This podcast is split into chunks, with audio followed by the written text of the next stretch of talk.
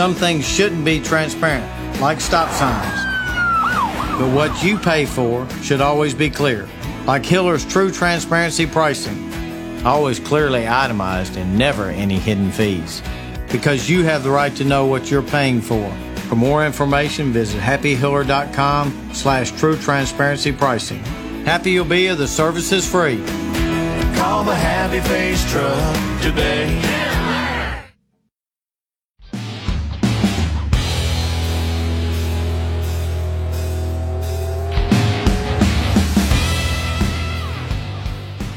Good Monday to you. Welcome in. This is a quick six on this Monday, November the 25th, 2019.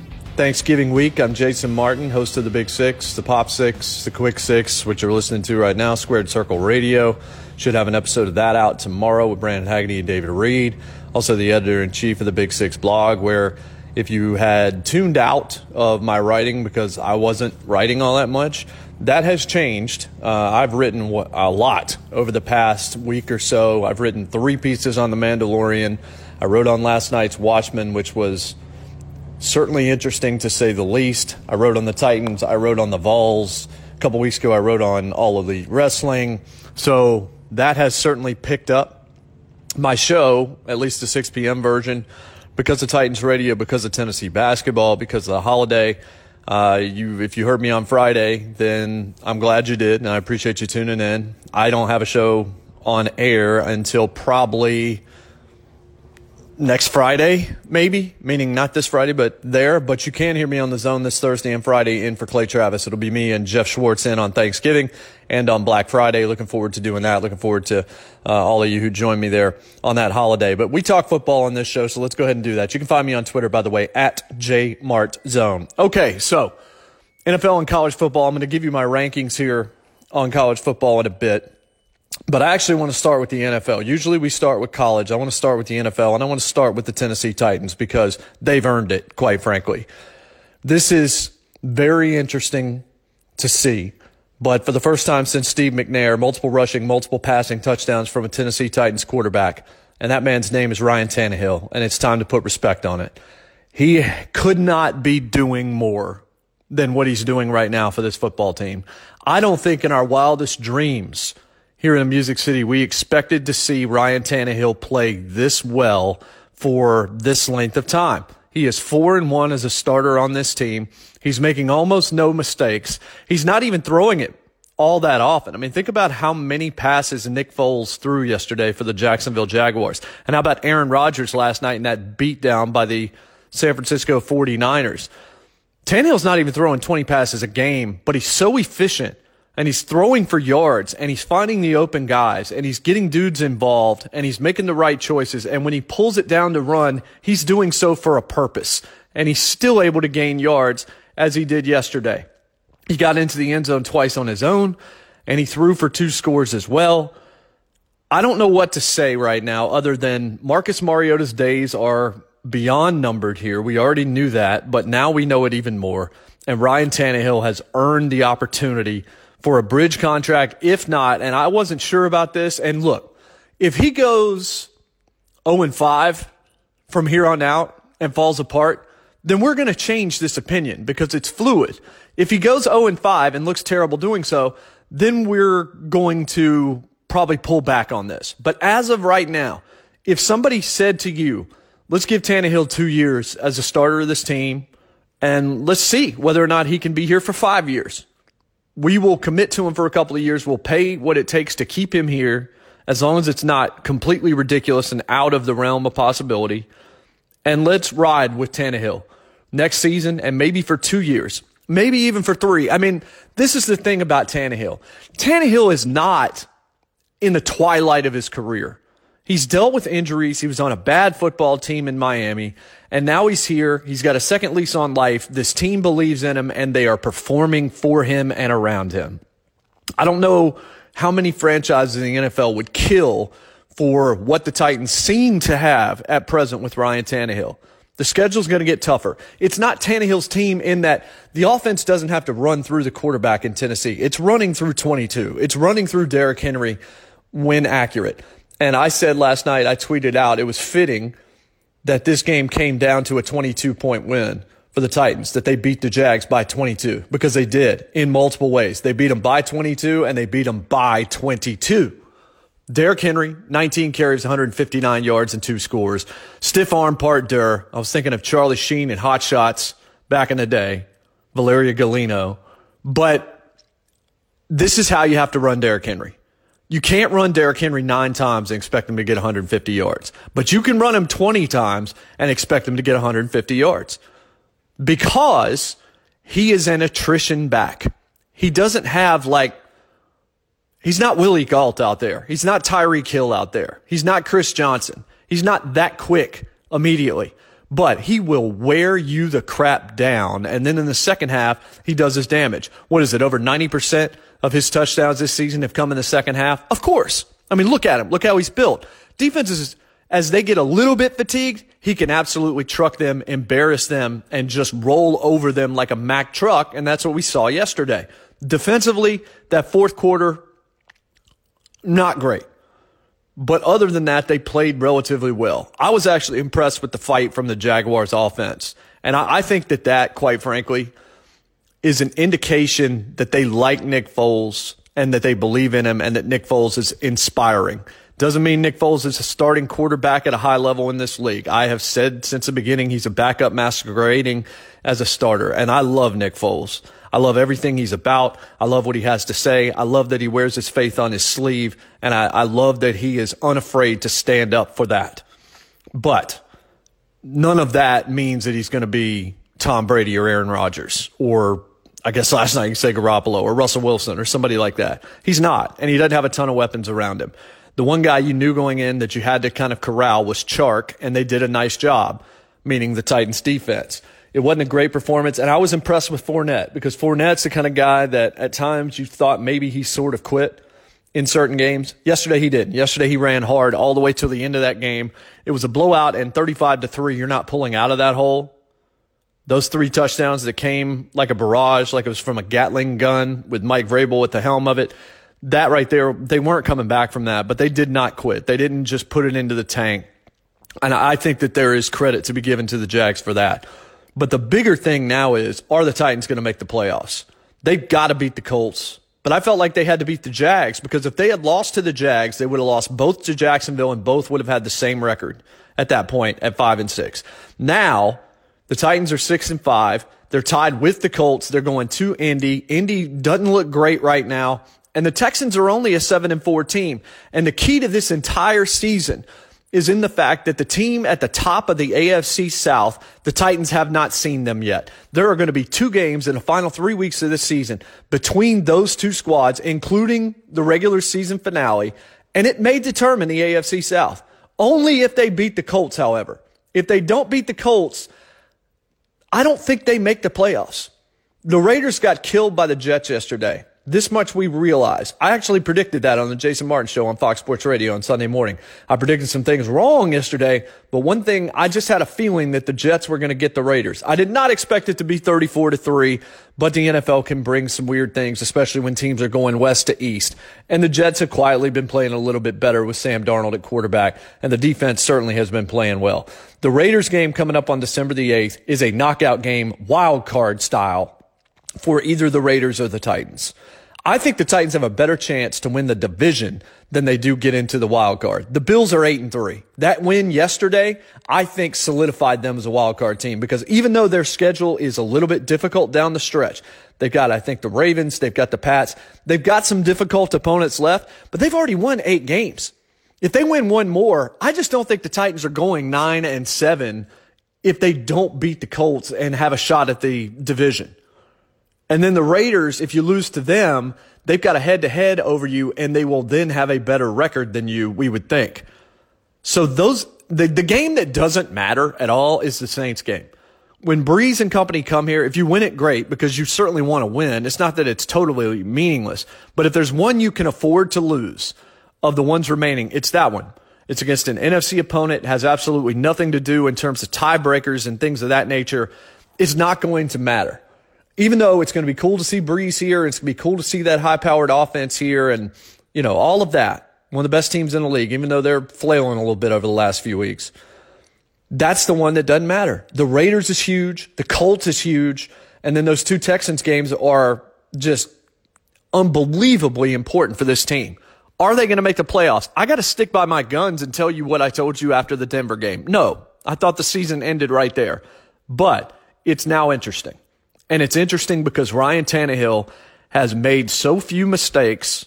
He's been smart with the ball and Arthur Smith has utilized him effectively and Derrick Henry is getting his number called quite frequently. This defense was carrying the team, keeping them afloat for the first half of the season. Now the offense is picking up the pace. And this team is actually starting to be a little impressive. Doesn't mean I'm going to change my philosophy though. I will flip a coin every Friday and that's how I'm going to determine if they win these games because they're just too inconsistent. I still don't trust them from game to game. They should have beaten the Jaguars the way they beat them yesterday, but they look dominant in doing so. And so the AFC South race goes wide open again. The Texans have their, you know, they have their lead, but really the Titans have their own future in their hands. If they beat the Colts and beat the Texans twice, they're going to win the division. That would seem to be the case. But six and five at this standpoint and the way that they're playing right now and the confidence with which Ryan Tannehill is leading this team from the quarterback spot, you just have to appreciate that if you're a Tennessee Titans fan. Now let's take a look at everything else that happened yesterday in the league. And we don't have to belabor this or go into it too much. We got Ravens Rams tonight. That's going to be a fun one. I actually picked the Rams to win that game, but I also thought that Philadelphia, for some reason, just on gut, was going to beat the Seahawks. Philadelphia is not very good. I picked the Cowboys to do what almost nobody does, which is win at Foxborough. They couldn't do that. And I want, let's stop right there and talk about that game. That game was in what, 38 degree weather with rain falling, cold rain and like 14, 15 mile per hour winds. But the Patriots won it 13 to 9. They got a touchdown off a block punt. Not like Brady looked great by any means. It was a boring game, but it was a close game. And so I see this morning Stephen A. Smith's on TV saying Garrett's got to be gone right now. Here's the thing about Jason Garrett. Jason Garrett should have been gone years ago. Nothing that he is doing, positive or negative from week to week, should change your feeling on him at this point because he's been there long enough to, to have established a pattern. This is the same thing I said about Marcus Mariota. Marcus Mariota, once you made your choice on him, I would say at the end of last season, certainly at the beginning of this year, that just needs to be it. Because yes, there are going to be highs and there are going to be lows, but where is the middle ground with Jason Garrett? It's eh.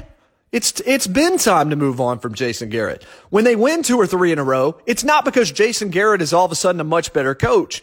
It's because of everything else that's going on surrounding Jason Garrett. Dak Prescott's play, the offensive line, the defense, the coordinators, those kinds of things, the play calling. I just don't think Jason Garrett has been good. Just like I didn't think Marcus Mariota was good. So just because they lost to the Patriots doesn't mean now you fire him. Like this was a referendum game. The referendum's been in on Jason Garrett for a couple of years. I think the same thing's true of Bill O'Brien. I know they're winning games in Houston, but I, imagine what Deshaun Watson would be and what Hopkins would be with a really forward thinking offensive mind instead of conservative old Bill O'Brien.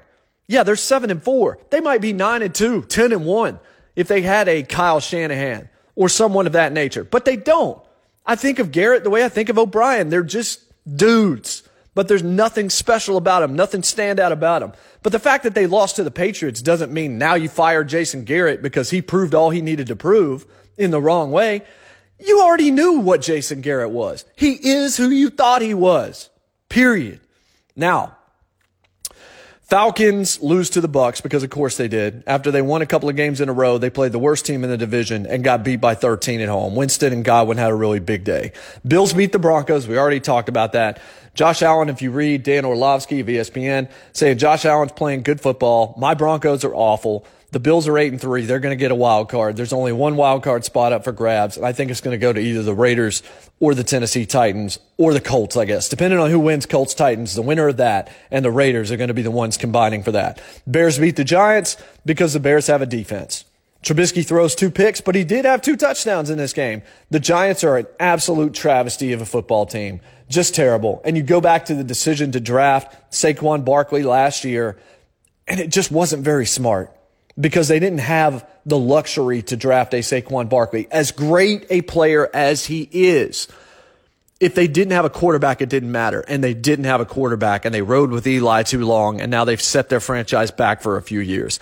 Steelers beat the Bengals after Mason Rudolph gets benched and they bring in a rookie.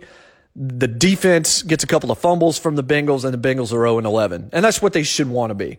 At this point, they should just want to be number one in the draft and get a quarterback because Finley's not the guy and Dalton's, of course, out the door. I don't know what Joe Burrow is going to be in the pros. I know what he looks like at LSU. I know the confidence he's playing with. I don't know what he's going to be in the pros. None of us do because he's going to go to a bad team with a bad offensive line and not a whole lot of weapons. That's the crapshoot. I would, I mean, I don't think you have a choice but to draft him unless you need defender first and already have a quarterback, but we know the Bengals don't. Steelers are six and five. They don't have the toughest schedule in the world. They could maybe be in that wild card mix as well. But you just look at that quarterback spot and you just say, eventually that's going to bite them. Browns over the Dolphins. You could see that coming. Over 40 for the Browns. Mayfield looks good. Landry has a really big day. This was a tailor made game for the Browns to have a big offensive explosion against a pretty bad defense and a team that probably shouldn't have two wins. They should probably have zero or one but somehow they have to.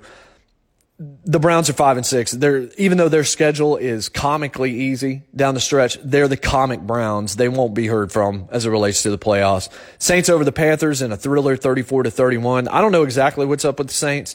The Panthers are up and down, very inconsistent outside of McCaffrey, uh, and they missed a field goal where they could have potentially put themselves in position to win. Saints are 9 and 2 but aren't playing like a 9 and 2 team right now. Jets crushed the Raiders. We already talked about that. Darnold had three scores in that game and Josh Jacobs just couldn't run it against the Jets defense, which is a function of bad O line play against the the hog mollies up front for Gang Green. Seahawks over the Eagles. Eagles are 5 and 6, four turnovers for Carson Wentz it is now fair to start questioning how good Carson Wentz really is. He's never won a playoff game. I don't think he's ever won a game in December, as a matter of fact. And this team is just kind of crumbling. I don't know that they buy into him. I don't know if they see him as a leader. Their secondary is abysmal. The Seahawks are nine and two. The NFC West is, is really fun to watch. The NFC East is a bunch of mediocre teams. I think the Cowboys are good, but they're hampered by a coach. But it has nothing to do with the fact they lost to the Patriots that they're hampered by a coach. They've been hampered by a coach pretty much since they drafted Dak Prescott, as far as I'm concerned. Redskins beat the Lions. Good Lord. The Lions are better than 3 7 and 1, even with Driskel out there and not Matt Stafford, even though there is a giant problem. But an interception late, game winning touchdown for the Redskins. They're 2 and 9. They're awful. That game was terrible. I, the, the opening window yesterday of all those games, that was the day you didn't really need to be paying attention to football, which I didn't, honestly. I watched, it was on but I was also writing and doing some other things. It was not a banner early afternoon. We talked about the Pats and Cowboys already. 49ers 10 and 1 over the Packers.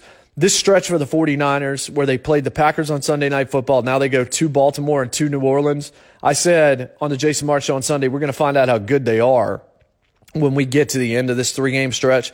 They've also got another game at Seattle to end the season. So it's going to be tough for them. Right now at 10 and 1, the way that they absolutely embarrassed the Packers. Historically bad performance from Aaron Rodgers in terms of the stats. The 49ers right now have to be regarded, it's them in Baltimore. If Baltimore comes out tonight and just crushes the Rams on the road, but it's one and two right there. I know the Patriots are 10 and one as well. Their offense just isn't that great. Doesn't mean the Patriots aren't going to win the Super Bowl because that's how good Belichick is at scheming from game to game. Right now, and I still don't think Garoppolo is that great. He had a good night last night, especially in pressure situations. I still think he's an average quarterback, and that that's what kind of holds me back. I think Lamar Jackson's the MVP of the league right now, at least. But the 49ers have to be one or two on your list, whether it's them and the Ravens or Ravens and them. Ravens have already beaten the Pats, so you can't put the Pats above them, not my opinion, not after the way in which they beat them down on Sunday Night Football. But what a game by the 49ers. Just as impressive as you could possibly want to see uh, in that case. Okay, college football. Tennessee, bowl eligible. Incredible. Jarrett Guarantano goes for over 400 yards.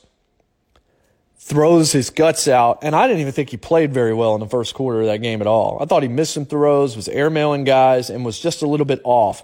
And then he went to the bench for a couple of plays. Brian Maurer came out there, almost got Marquez Callaway killed, throwing behind him.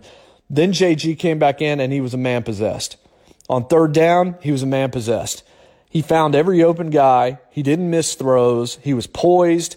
He played out of his gourd and they beat Missouri.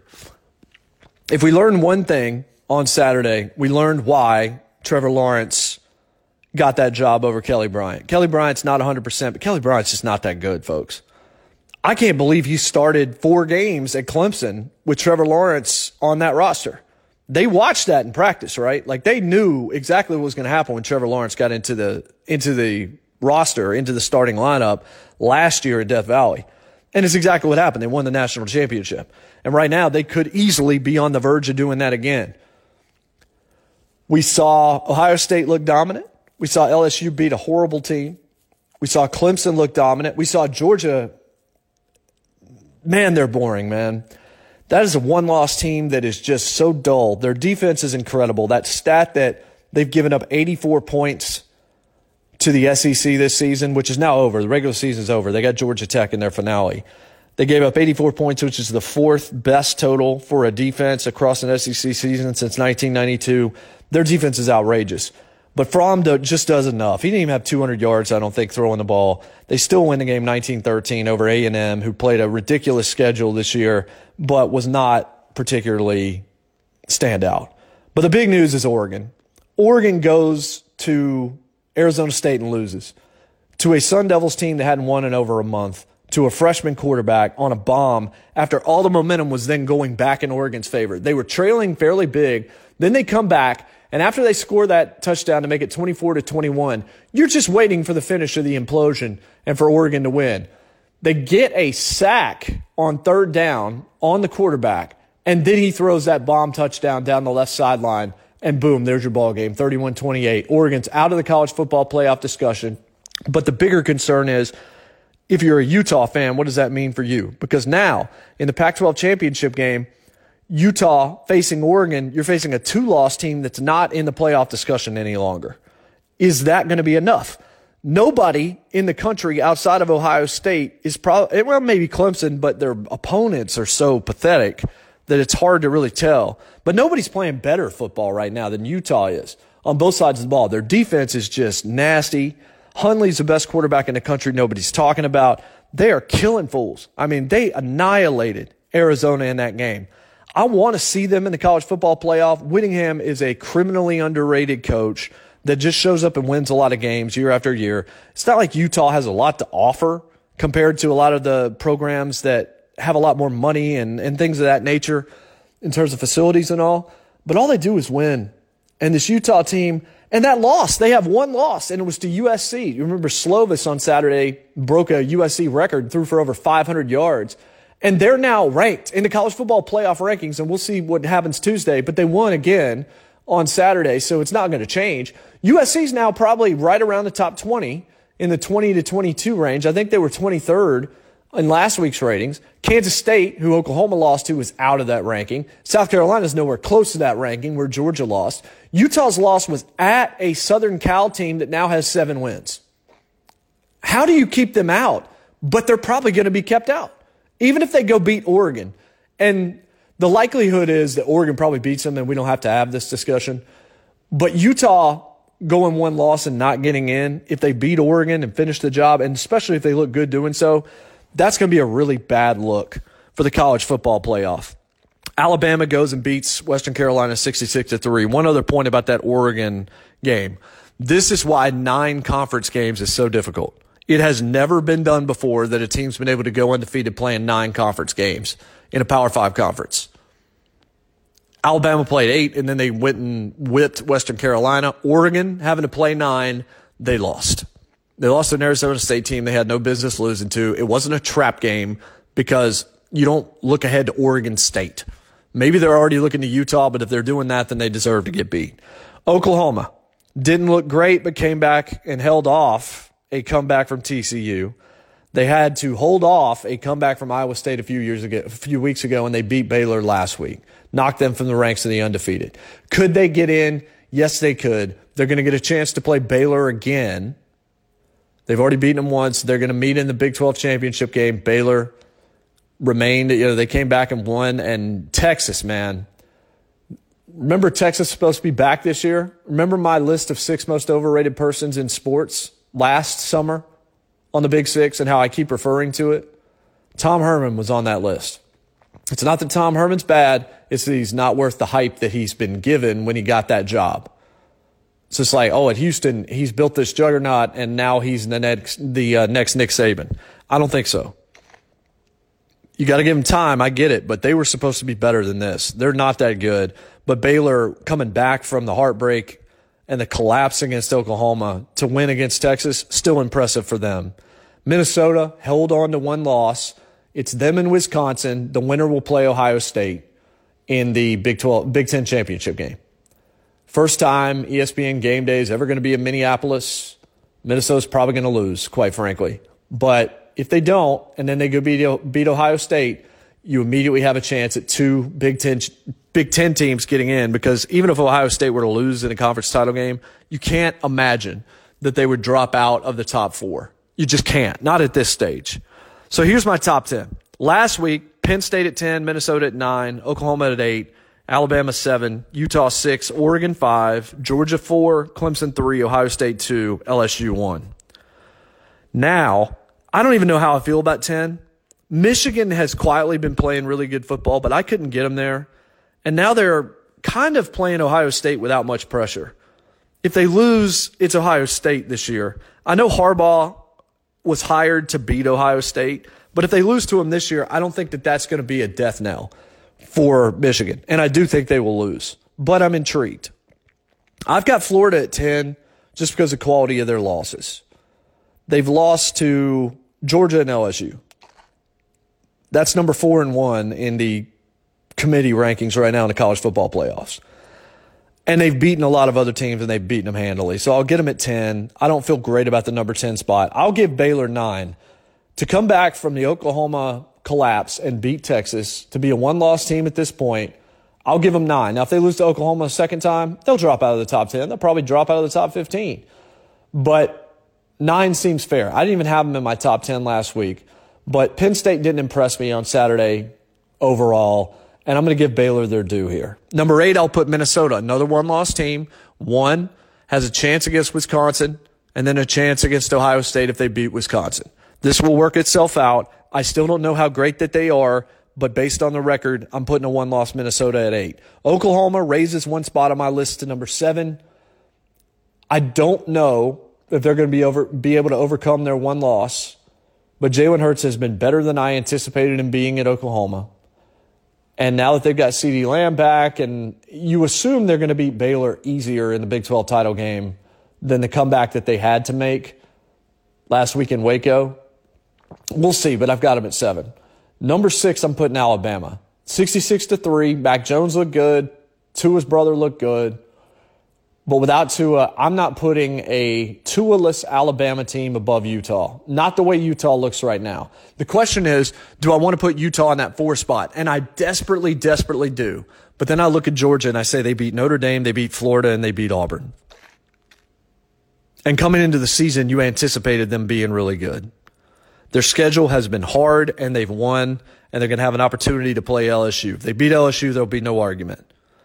They're going to kill Georgia Tech, a really bad team this Saturday, and then they're going to go to Atlanta to play in the SEC title game.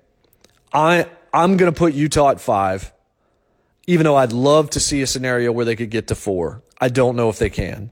They'll win their in-state game and then they will play Oregon. If they beat Oregon, is that going to be enough now that Oregon's dropped in the AP poll to 14 from, you know, number five, number six? I don't know, quite frankly. I don't know that Georgia beats LSU, and if they don't, I don't think this is going to be a concern. Then you can get a Utah in there. You can get an Alabama in there, maybe, even though I don't know how you'd feel about that. Alabama is going to have trouble against Auburn. Auburn's got a really good defense. They scored 40 in four games this season. Actually, I think it's 50. They scored 50 four times this season, which is the first time anybody's done that since A&M in the SEC. and that was the Manziel led A&M teams from, you know, over half a decade ago. I think Utah has an opportunity here. I just think that that, for some reason, because they're Utah, because that name doesn't hold a lot of weight, that's going to cost them in the end. But if Georgia loses to LSU and has two losses, even the quality of those losses, it's not going to matter at that point. And the quality of one of those losses is awful. I'm not even sure that that South Carolina defeat shouldn't be disqualifying because they lost it at home. And South Carolina is currently fighting off reports that Will Muschamp's about to be out of that job. Clemson at three. If they win the national title, no one should be surprised. They're starting to look the part right now. They're healthy. Etienne's ridiculous. Lawrence is playing much better. They have had a cake schedule, and so they should be real well rested. And they're dangerous. Nobody's going to want to see them in that. That's why you don't want to be the number two seed. That's why you're going to want to be the one seed to dodge Clemson in that first game because I don't think Clemson's going to be one or four. They're either going to be two or three, depending on you know the the happenings around them. Nobody wants to see them in the semifinal. Nobody.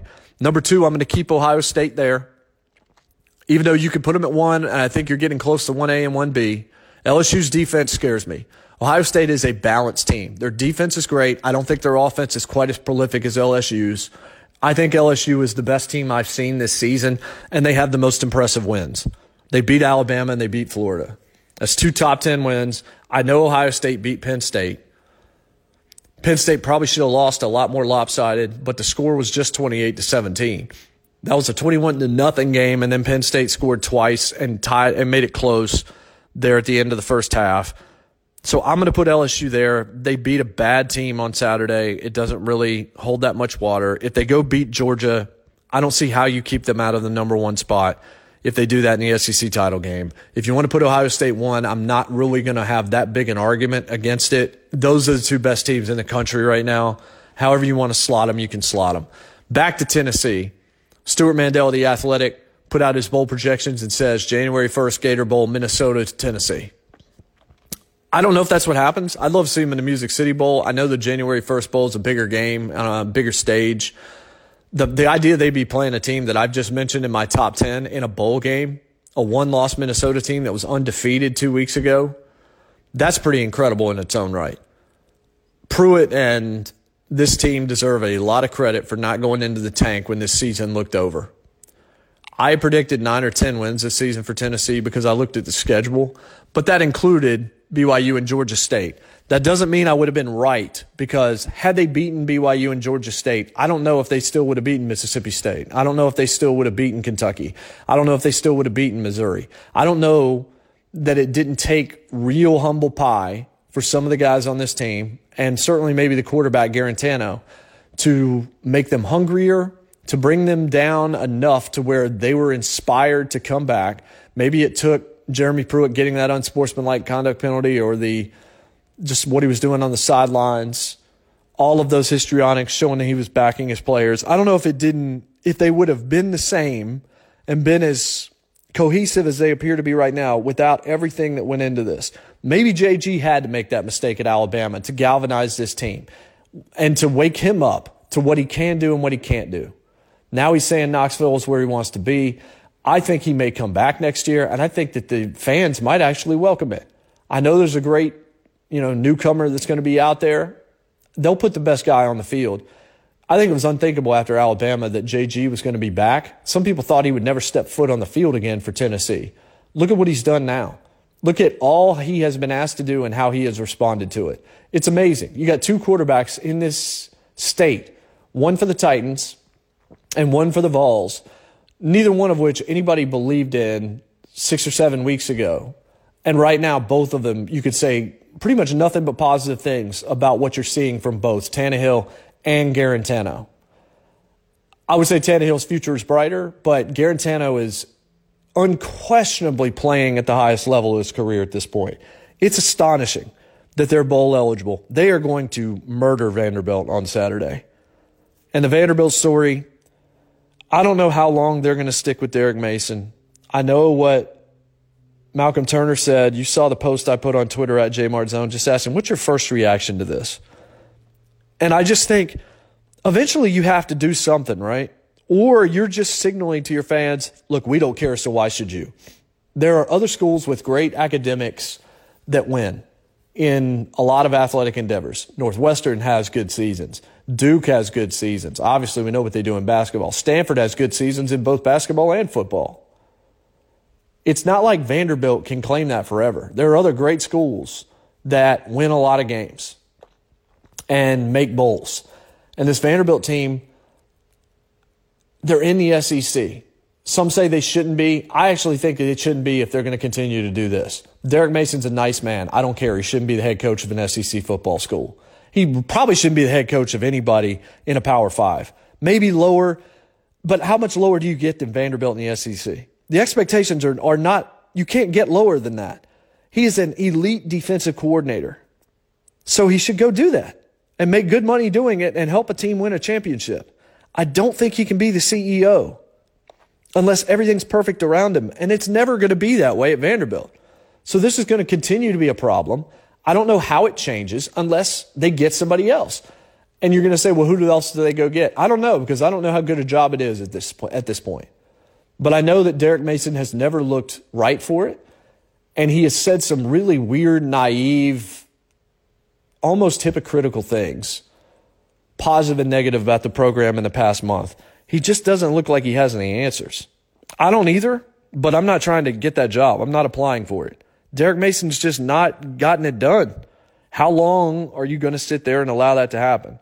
Seems like at least one more year which means you're going to have more games like Saturday where 10 minutes before kickoff, there might have been more people at your local public library than there were watching the Vanderbilt Commodores play ETSU, who they killed, but who cares? Really, seriously, who cares? So that's a look at football, folks. Again, I've written a whole lot of the Big Six blog. We'll continue to do so. I'll be on Outkick the coverage on Thursday and Friday. We'll have a new edition of Squared Circle Radio. Also, Brad Willis and I are supposed to be sitting down to do a pretty in-depth pop six on the first three episodes of The Mandalorian at some point this week. So I'm going to find ways to give you content, but because of Tennessee hoops and Titans radio and the holiday, you won't hear from me in my regular big six spot until probably next Friday. So I'll find a way to chat with you as best I can. Hit me up on Twitter at jmartzone. I didn't say it off the top, but I will say it at the end blessed beyond measure, all reasonable and otherwise. I hope you recognize that you are as well. I hope this holiday week finds you and yours doing exceedingly well. My DMs at jmartzone, they're always going to be wide open for faith-based communications and conversations. If not me, I hope you find somebody in your life that you trust to have that discussion with. I don't care what else you're spending your time on. Nothing is more important than that conversation. I hope, like I said, if it's not me, I hope there's somebody in your life to do, but, but I will always entertain those discussions as best I can. And again, I wonderful Thanksgiving wishes to you and yours. I hope you enjoy the turkey and the food. The football might not be too good on Thursday, but just think of the blessings that you have when you're sitting around that table. It's a large and small thing, and oftentimes we overlook the muffin we eat in the morning or the protein bar in my case that I eat when I wake up, or uh, nothing I love more in this world that's tangible other than my wife than a good cup of coffee or, you know, a latte or whatever it is that I'm making. I get so much joy out of it. And what I'm trying to teach myself right now as the flawed human being that I am is to be thankful for those that worked the fields that got those coffee beans, those that roasted those coffee beans, those that bagged them, those that drove them, uh, all of these different things that gave me the possibility to have that bag sitting a few feet away from me on my little coffee stand area in the kitchen. And then as I taste it, just all of what went into me having taste buds in the first place and having a mind that could process that and to be able to just sit there and enjoy that aroma and that smell and that's what I'm talking about the about the little and the big things. Every bite that you take, not just on Thursday, but every single day, think of all that went into that bite and think about how privileged you are to be at the end of that chain and to have that ability. And there are people, unfortunately, that don't always have that here in other places.